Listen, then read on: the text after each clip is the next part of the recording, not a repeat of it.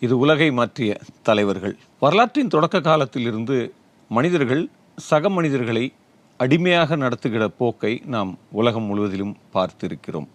மனிதர்களை சக மனிதர்களை வந்து அவங்க அடிமையாக நடத்த முயற்சிச்சாங்க. ரோம சாம்ராஜ்யத்தில் மட்டும்தான் கதை வேறாக இருந்தது. அவர்கள் சக மனிதர்களை அடிமைகளாக அல்ல மாறாக விலங்குகளாகவே பாவித்தார்கள். அவர்களை விலங்குகளிலும் கொடூரமாக நடத்தினார்கள். அப்படி நடத்தப்பட்ட ஒரு இனத்திலிருந்து விடுதலைக்காக போராடிய ஒருவர்.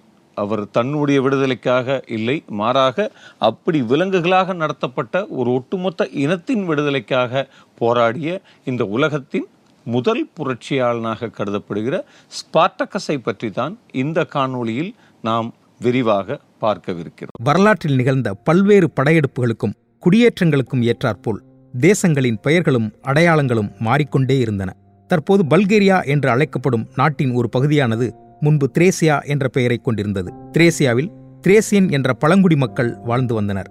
இந்த பழங்குடி இனத்தில் பிறந்த ஒரு மகத்தான மாவீரன்தான் ஸ்பார்டகஸ். கிமு நூற்றி ஒன்பதில் பிறந்த ஸ்பார்டகஸ் கிமு எழுபத்து ஒன்று வரை உயிருடன் இருந்ததாக வரலாற்றின் பல்வேறு குறிப்புகள் தெரிவிக்கின்றன. ஸ்பார்டகஸ் யார் என்பதில் இரு வேறு விதமான கருத்துகள் வரலாற்றில் நிலவுகிறது.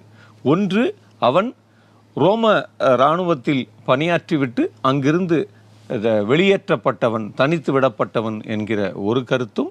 இன்னொரு கருத்து ஸ்பார்டகஸ் ரோம் இராணுவத்தால் கைது செய்யப்பட்டு பின்னர் ஒரு கிளாடியேட்டராக மாற்றப்பட்டு மாற்றப்பட்டவர் என்கிற இன்னொரு கருத்தும் நிலவுகிறது. ஸ்பார்டகஸ் காலத்தில் ரோம் சாம்ராஜ்யத்தில் மிகப்பெரிய செல்வந்தர்களாக இருந்தவர்கள் தங்களின் பாதுகாப்பிற்காகவும் விவசாய வேலைகள் செய்யவும் மற்றும் தங்கள் பொழுதுபோக்கிற்காகவும் மனிதர்களை அடிமைகளாக விலை கொடுத்து வாங்கி பயன்படுத்திக் கொள்ளும் வழக்கத்தை கொண்டிருந்தனர்.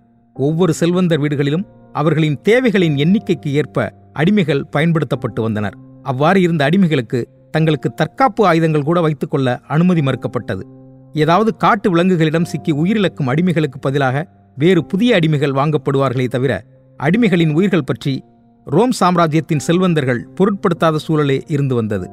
அதே நேரத்தில் மிகுந்த உடல் வலிமை கொண்ட அடிமைகள் கிளாடியேட்டர்கள் எனப்படும் காட்சி சண்டை வீரர்களாக மாற்றப்பட்டார்கள். இவ்வாறு மாற்றப்படும் அடிமைகள் தங்களுக்குள்ளாகவோ அல்லது மிருகங்களுடனோ சண்டை போட வேண்டும். அவ்வாறு நடைபெறும் சண்டையில் எதிராளியின் உயிர் போகும் வரை சண்டையிட வேண்டும் என்பது போட்டி விதியாக இருக்கும்.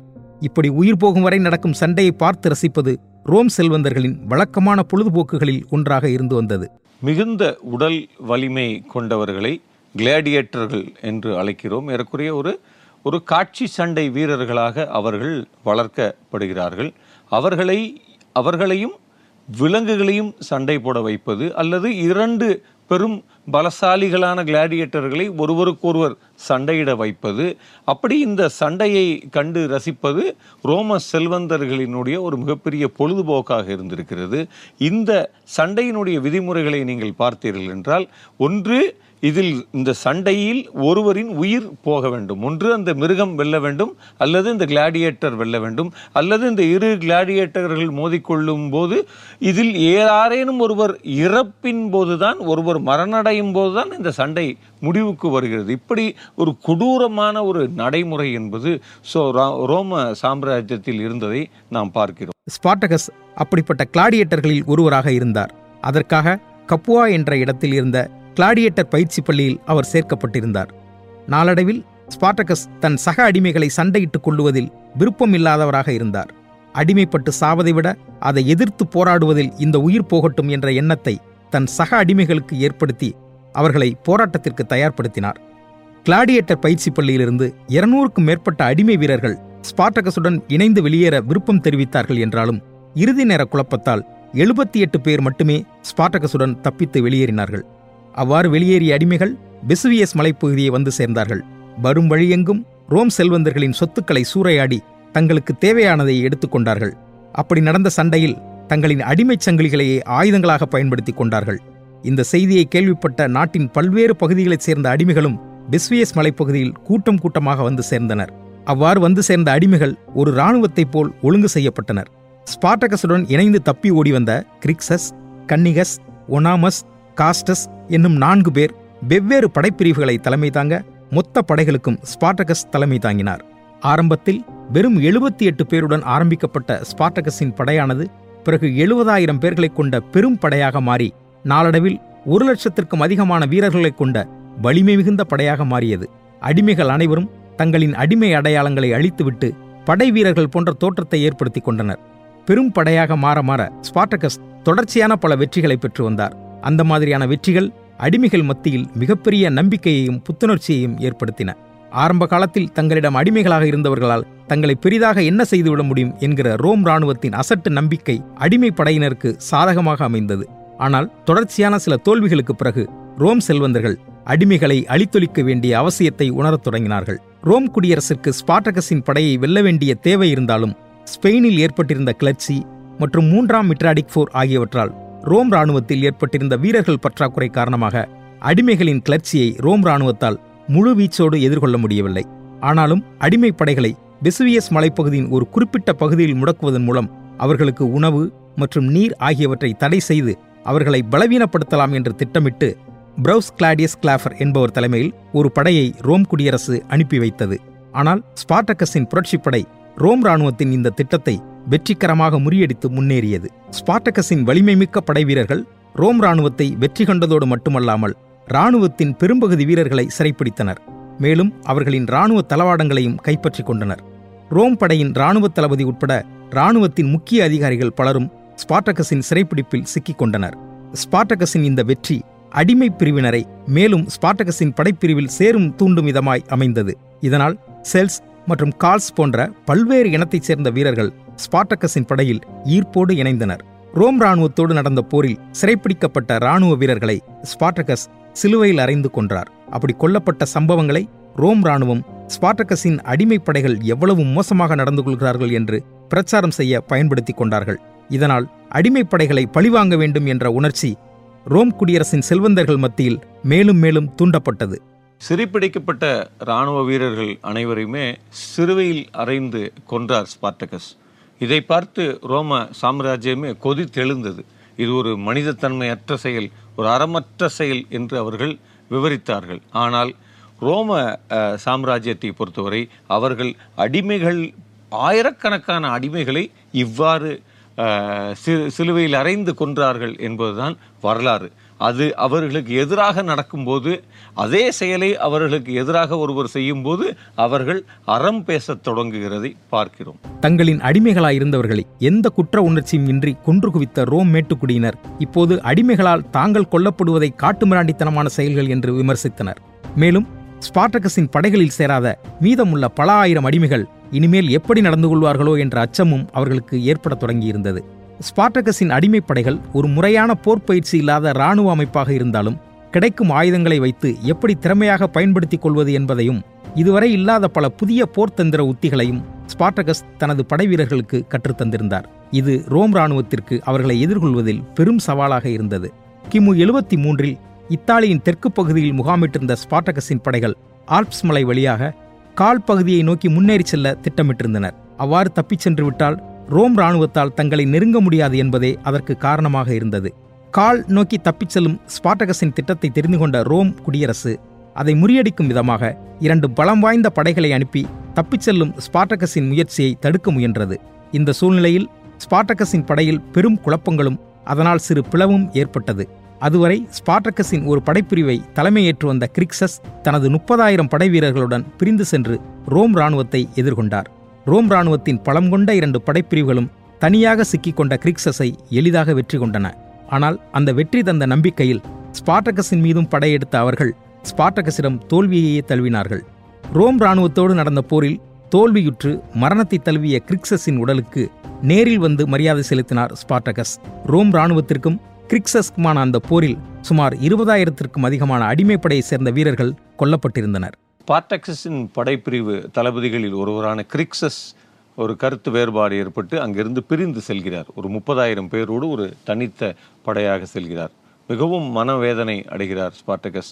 ஒரு இப்படி ஒரு அடிமை தலைக்கு எதிரான ஒரு போராட்டம் நடைபெற்று கொண்டிருக்கும் போது சுதந்திர குழுக்களாக நாம் உடைந்து செல்வது என்பது ரொம்ப இந்த இந்த இந்த நோக்கத்திற்கே ஒரு பெரிய பின்னடைவு என்பது போல் ஒரு பெரிய மனவேதனையை அவர் அடைகிறார். ஆனால் கிரிக்சஸ் போரில் தோல்வியடைந்து அவர் போர் முனையில் இறந்து போகிறார். அவரது இறப்பு செய்தி வந்து தா என்னதான் அவர் இங்கே தன்னிடமிருந்து பிரிந்து போயிருந்தாலும் ஸ்பார்டக்கஸுக்கு அவர் அவருடைய மரண செய்தி என்பது ரொம்ப துன்பமாக இருக்கிறது. ஸ்பார்டகஸ் போர்முனைக்கு சென்று கிரிக்ஸஸுக்கு ஒரு நண்பன் என்கிற அளவில் ஒரு படை தலைவன் என்கிற அளவில் இந்த அடிமைத்தலைக்கு எதிரான போராட்டத்தில் தன்னோடு தோல் உரசி நின்றவர் என்கிற முறையில் ஒரு மேக்னனிமஸாக அவர் அங்கே சென்று அவருக்கு அஞ்சலி செலுத்துகிறார். அப்போ அது ரொம்ப ஒரு முக்கியமான பண்பாக இந்த இடத்தில் பார்க்க வேண்டும். கால் நோக்கி முன்னேறிக் கொண்டிருந்த ஸ்பாட்டகஸின் படைகள் திடீரென மீண்டும் இத்தாலியின் பக்கம் நோக்கி திரும்பத் தொடங்கினார்கள். ஏன் இத்தாலியின் பக்கம் திரும்பினார்கள் என்பதற்கான காரணங்கள் சரிவர தெரியவில்லை. ஆனால் இதுவே ஸ்பாட்டகஸின் பின்னடைவிற்கு பெரும் காரணமாக அமைந்தது. ஸ்பார்டகஸின் படை இத்தாலியை நோக்கி திரும்பும்போது ஸ்பார்டகஸின் படையில் படைவீரர்கள் மட்டுமல்லாது அவர்களின் குடும்பங்களும் குழந்தைகளும் கூட இடம்பெற்றிருந்தனர். படைகளோடு சேர்ந்து அவர்களையும் நகர்த்திச் செல்வது பெரும் சிரமத்தை ஏற்படுத்தி படையை பலவீனமடையச் செய்தது. ஸ்பார்டக்கஸுடன் ஏற்பட்ட தொடர்ச்சியான தோல்விகளால் ரோம் இந்த முறை ஒரு வலிமையான படையை உருவாக்க திட்டமிட்டது.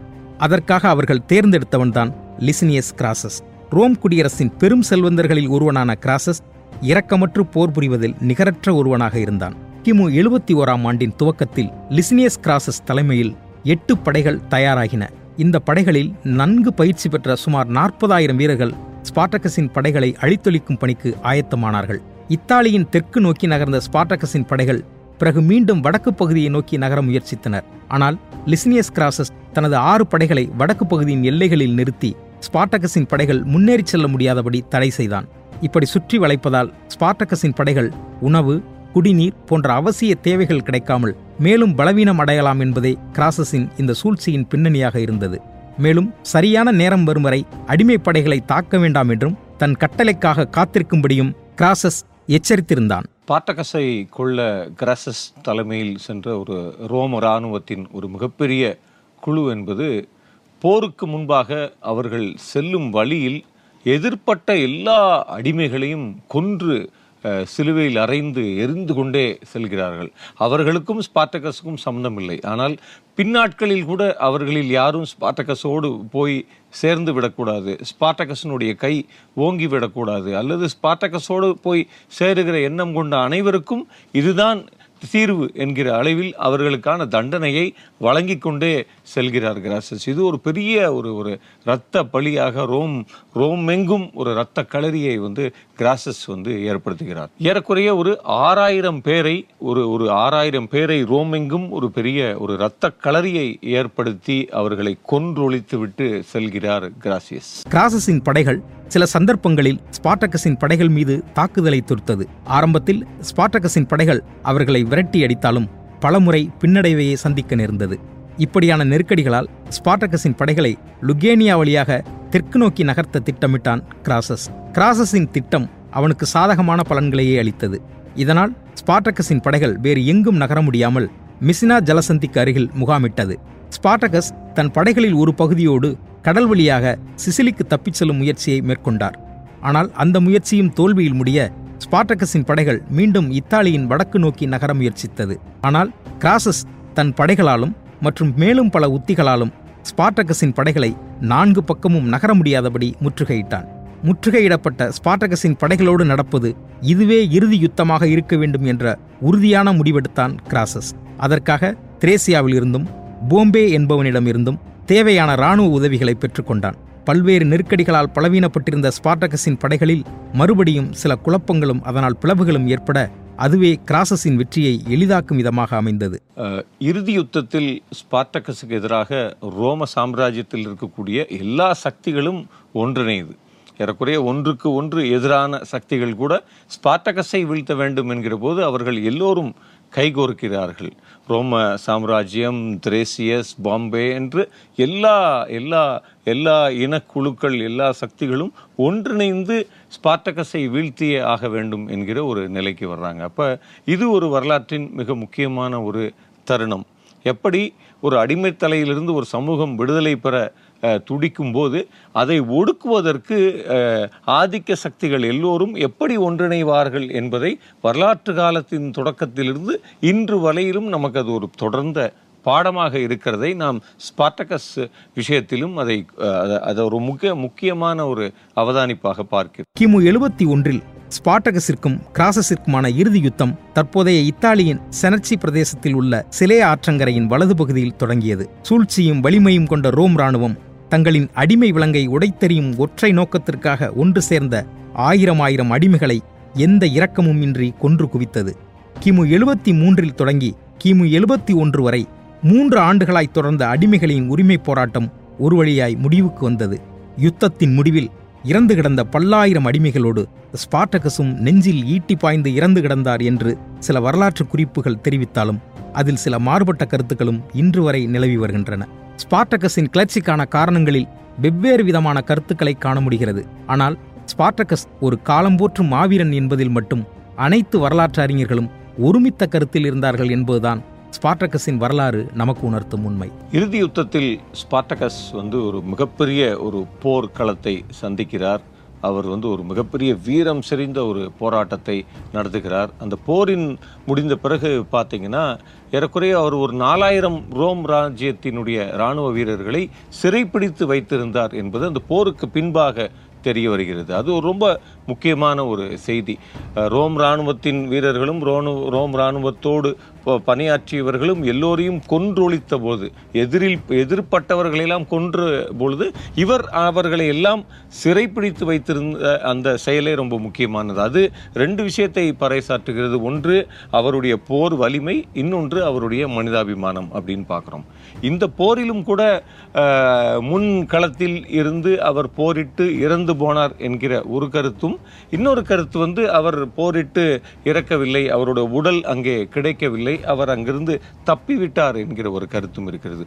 பொதுவாக நாம் வரலாறு நெடுகிலும் பார்க்கிறோம். வரலாறு என்பது வெற்றி பெற்றவர்களால் எழுதப்பட்டதாகவே இருக்கிறது. ஆதிக்க சக்திகளால் எழுதப்பட்டதாகவே இருக்கிறது. ஒரு வேட்டையை நிகழ்த்தியவன் தான் வேட்டையின் வரலாற்றை எழுதுகிறான். மாறாக அடிபட்டவன் அல்லது விடுதலைக்காக போராடியவன் அவனுடைய பார்வையிலிருந்து இந்த வரலாற்றை மாற்றி எழுதும் பட்சத்தில் அலன் புட்ஸ் என்- என்பவர் குறிப்பிடுகிற கருத்து ரொம்ப முக்கியமானது. அவர் இந்த இந்த இந்த இந்த போராட்டம் என்பது மிக முக்கியமானது. ஸ்பார்டகஸ் என்பது ஒரு ஸ்பார்டகஸ் என்பவன் ஒரு உண்மையான வரலாற்று நாயகன் தான் அப்படின்றத அவர் அவர் வந்து இன்னைக்கு உலகம் முழுவதிலும் பார்த்தீங்கன்னா இன்னைக்கு வரலாறு மீட்டு உருவாக்கம் செய்யப்படுகிறது மீண்டும் எழுதப்படுகிறது. தோல்வி அடைந்தவர்களின் பக்கத்தில் இருந்து வரலாறை மீண்டும் எழுத வேண்டும். ஸ்பார்டகஸ்னோருடைய வரலாறும் இப்பொழுது மீண்டும் மறு உருவாக்கம் பெற்றுக்கொண்டிருப்பதையும் நாம் உலகம் முழுவதிலும் பார்க்கிறோம். இந்த காணொளியில் நாம் ஸ்பார்டகஸ் அவர்களை பற்றி பார்த்தோம். இதே உலகை மாற்றிய தலைவர்கள் காணொளி வரிசையில் இன்னொரு தலைவரோடு இன்னும் சுவாரஸ்யமான செய்திகளோடு நாம் இன்னொரு காணொளியில் உங்களை எல்லாம் மீண்டும் ஒரு முறை சந்திப்பேன். நன்றி.